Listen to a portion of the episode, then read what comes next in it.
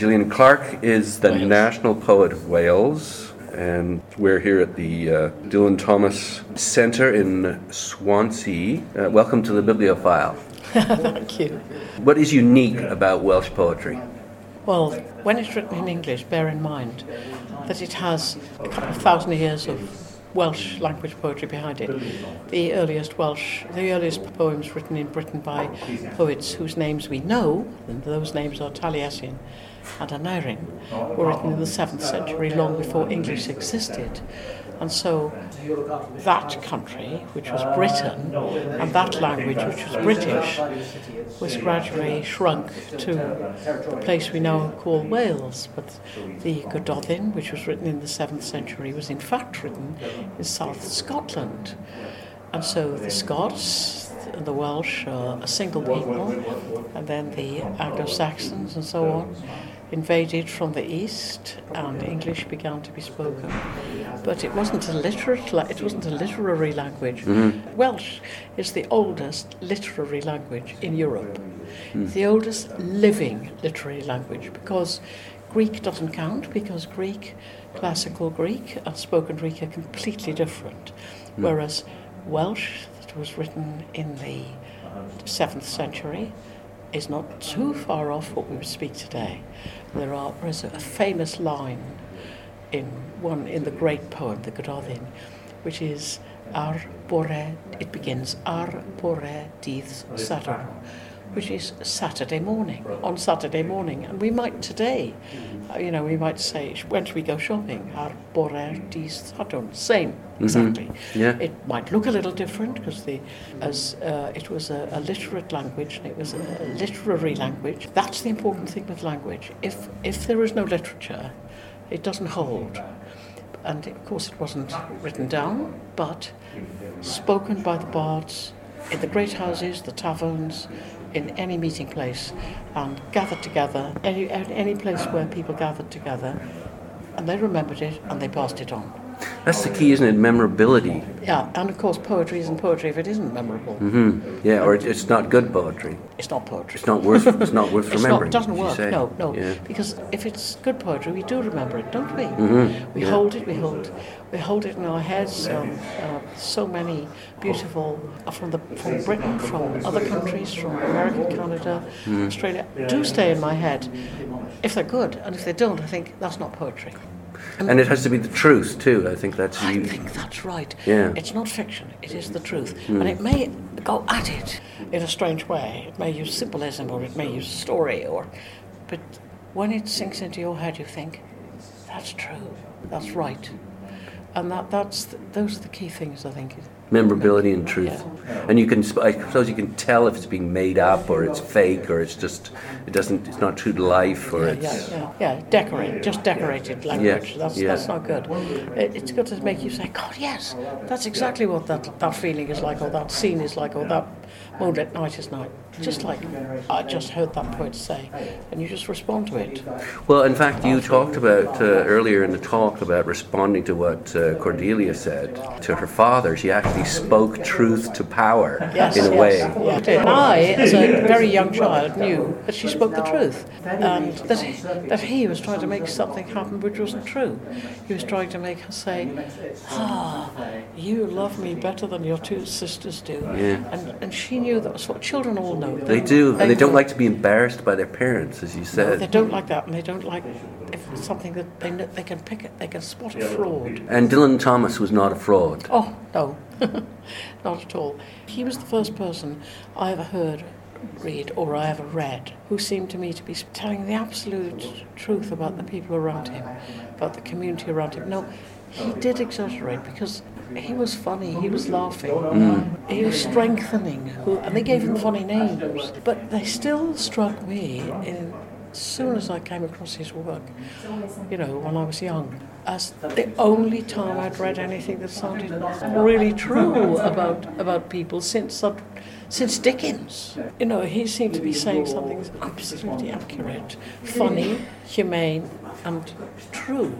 True, not just for for, the, for that particular situation, but I suppose throughout the ages. I suppose Yes, that's. I think so. Yes. Yeah. Uh, uh, he had a the sort of humane, sharp eye for the comedy of, of who we are. The folly, I suppose. Yes, and also the style and the accent and the little qui- little quirkinesses of his particular people in that particular landscape. I recognise as the absolute accurate description of those people.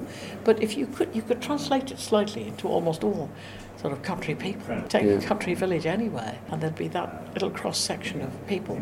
So I suppose part of it, you know, coming to Wales is to actually listen. You, can you still hear that accent, that oh, yes. that voice, that Oh, you certainly can. You certainly can. I was on a train once leaving Carmarthen, is not far from where he was, and it was uh, the big train for London. And the ticket collector, the man in charge of the train, said, "Good morning, ladies and gentlemen. What a lovely morning it is. Um, it's a bit chilly. I hope you brought your woolies with you, because by the time you get to London, I think you'll need to put them on." And you said a few things like that, completely unlike anything anybody says on a train, over the Tamaway. And I looked up at the man on the other side of the table to me, and we both said, The Reverend Eli Jenkins. Good morning, everybody. What a lovely day it is today. Yeah. Oh, it's a bit chilly. both thought, Eli Jenkins lives. Extraordinary. So that's one reason to come here is just to hear the people talk. hear, walk around in, in the in the sort of shops, you know, go around Marks and Spencers or somewhere and listen. I, I got a play going once that I was trying to write because an old lady in Marks and Spencers said to me, "Oh, the price of fruit is gone wicked. Price of fruit has gone wicked, gone wicked." And I thought, that's the voice I want in my play. Just um, finally, you're the uh, the national poet. yes, for Wales. And I asked in our session a bit of a provocative question about Philip Larkin, who rejected it, that role because he felt that he'd be a lapdog, and, and that they are lapdogs. Uh, They I- have been, you see. They have been, Yeah. yeah. And now with Carol Ann Duffy, you Oh. mentioned that she's it's a ten-year appointment, and she can't be fired. So she can diplomatically say what, say, speak her mind. She's also tactful. She wouldn't say anything unpleasant. It is a, it is a royal appointment. Yeah. She- mine isn't. His, hers is. She wouldn't say anything offensive about any royal person. But on the other hand, she didn't feel moved to write a poem on just the birth of a baby to people she didn't know. Yeah. On the other hand, It would be fake. It wouldn't be true. That's right. That's the. And in the past, they just they did write those silly poems, but she doesn't. Yeah. But instead of that, for the wedding, she just arranges this beautiful page of love poems from people who are already in partnerships. Lovely. It work beautifully. and it and it elevates, exposes poetry to larger audiences and different every voices. single one of them was telling the truth because they were writing about their real, their real relationships, and that she's been brilliant about things like. She has written about national tragedies like terrible football disasters and uh, so on. Mm-hmm. Yeah. Um, but that's what she felt like doing so. She says she can. It's kind of oh, human, a way of connecting yeah, to of people and. All- sharing yeah. tragedy. And there was a terrible, terrible murder of a little girl in Wales uh, within the last 12 months, and uh, she went. She was just missing.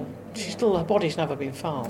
Terrible, terrible, terrible story. But, and I wrote about that not because it was a national duty, but because oh, you know, I'm a mother uh, uh, and I'm a human being, and, uh, and this little girl was a town not far from us, and I, uh, a poem came into my head. You know, I just had to write it because, but it, it just- just went. It went quietly into public places, you know, the paper, the newspaper, and so on. And So I did kind of a- send it to the vicar of the town. Is So- it a kind of a solidarity? We, you know, we feel t- together. Yeah, yeah, it was like that. It Yeah. was, yeah, about this little girl. Yes, because it's how we all, have all felt. So I mean, one does, but that's uh, that's a local and a national response, a no, local and a national tragedy, which we all felt. Yeah. So I and I'm the poet, so I put it into words. And and that's what poets do. Yes. They put into words what you, you uh, many Someone people else, can't yeah, feel. Yes, yes. Yeah. Everybody feels it, and then you write it and hope that the words are the right ones for other people as well as yourself. Just finally, you feel strongly about what's happening in the uh, educational field. Tremendously. What, what's happening and what's wrong with it? Well, just to sum it up, creativity is being not being valued, and accuracy, accurate mathematics, grammatical English, Logic. correct, Yeah. correct English, correct, and marks being raised for spelling. You, will- you've got to, yeah, I believe in good spelling, but I mean, against imagination and, and so on. And Free thinking. and then Yeah.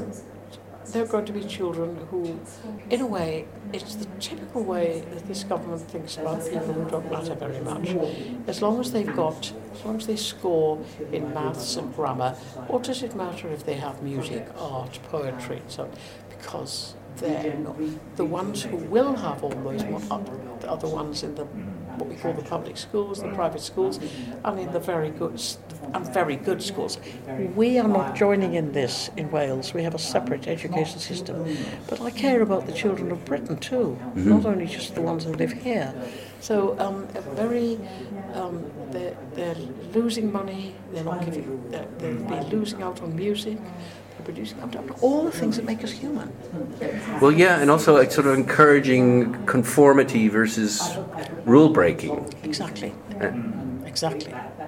Exactly. I love what you had to say about uh, bringing parents and children into the system to have a lovely after school session, make them some cakes and juice, and all sing nursery rhymes together. It does happen, but it should happen everywhere. And it should happen under state education, and it doesn't. it happens if, if a teacher wants to do it, or if it happens where a, a creative project is going on, but it wouldn't happen in your average school, obviously. Yeah. And cause it's not the norm, well, whereas in it the should past, be. we all sang nursery rhymes to the children. We all knew them. My mother didn't have a very good education, but she sang me nursery rhymes. She taught me wonderful things. And it formed who you are. Yes, exactly. It's the most Yeah. important thing that's ever happened to me. Whereas now, you know, get a single mother living in a tower block. She's poor. Switches on the television. It's the, it's the one thing they've got. It, it provides the most, not deliberately, but provides a very impoverished situation for her children. Yeah. So, I mean, um, that could all be sorted out if education cared enough about that fact. We've had a wonderful creative. My own children have marvellous creative education. They're all artists. My daughter's a writer, my two sons are musicians. State education, marvellous. Problem, you know, they learned all, didn't have a private music lesson, they learned it all in school. Not anymore. It's not available. It's only available for posh kids or people who can pay. There's a bit of music, but nothing like there was. And that's been going worse and worse and worse, and it's and now we're in, at an all-time low, really. On that note, Okay. no, if we're at an all time low, what can we do? Well, the only thing that can happen is that a government comes in, it realises that creativity is in fact behind everything that human beings achieve, including in mathematics and science. Yeah. And if uh, the people, great people, and there, there are, I mean, there are great journalists, there are great artists, there are, there are speaking up, not being listened to by this government, by this education system. It's, it's just got really worse in the last couple of years under this lot. Um, I do think it's, I do think children should be able to spell, write clearly, speak clearly, and so on. But the best way to do it is through the imagination, through fun, through drama, through music Joy, yeah. through talking, through living, and it, you know, not just be quiet and write this down. Anyway, how is it possible for every human being to be able to spell English? No wonder the Italians can spell better. Of course they can. It's a logical language. Um, English too is very logical. Lots of children in Wales solve their problems of spelling English using Welsh spelling. Because it's more logical. It's completely logical. I mean, we have in Welsh. There's nothing crazy like through, thorough, cough, yeah. slough, all spelled the same. As daughter, laughter. That's crazy. But um, I think I think spelling is. I can spell, but the, the way to spell is to read early. Become You used to the it, words, familiar with it. Just read early. So reading, we're back to reading. Just teach them to read really early. Just like Dylan Thomas, his father read him uh, Shakespeare at age six or seven, Well, or my auntie Phyllis, exactly the same. that's right. Very, very powerful. And Shakespeare and other things. So many good writers. Well, thanks very much for your uh, It's very nice to messages, meet you. and good luck with your poetry and carrying your powerful, important message to the public. Thank you. Thanks again. much. Nice to meet you. Yes, likewise. How long are you here? We're just here for about a week, and uh, it's been a bit of a whirlwind, but it's uh, it's been terrific.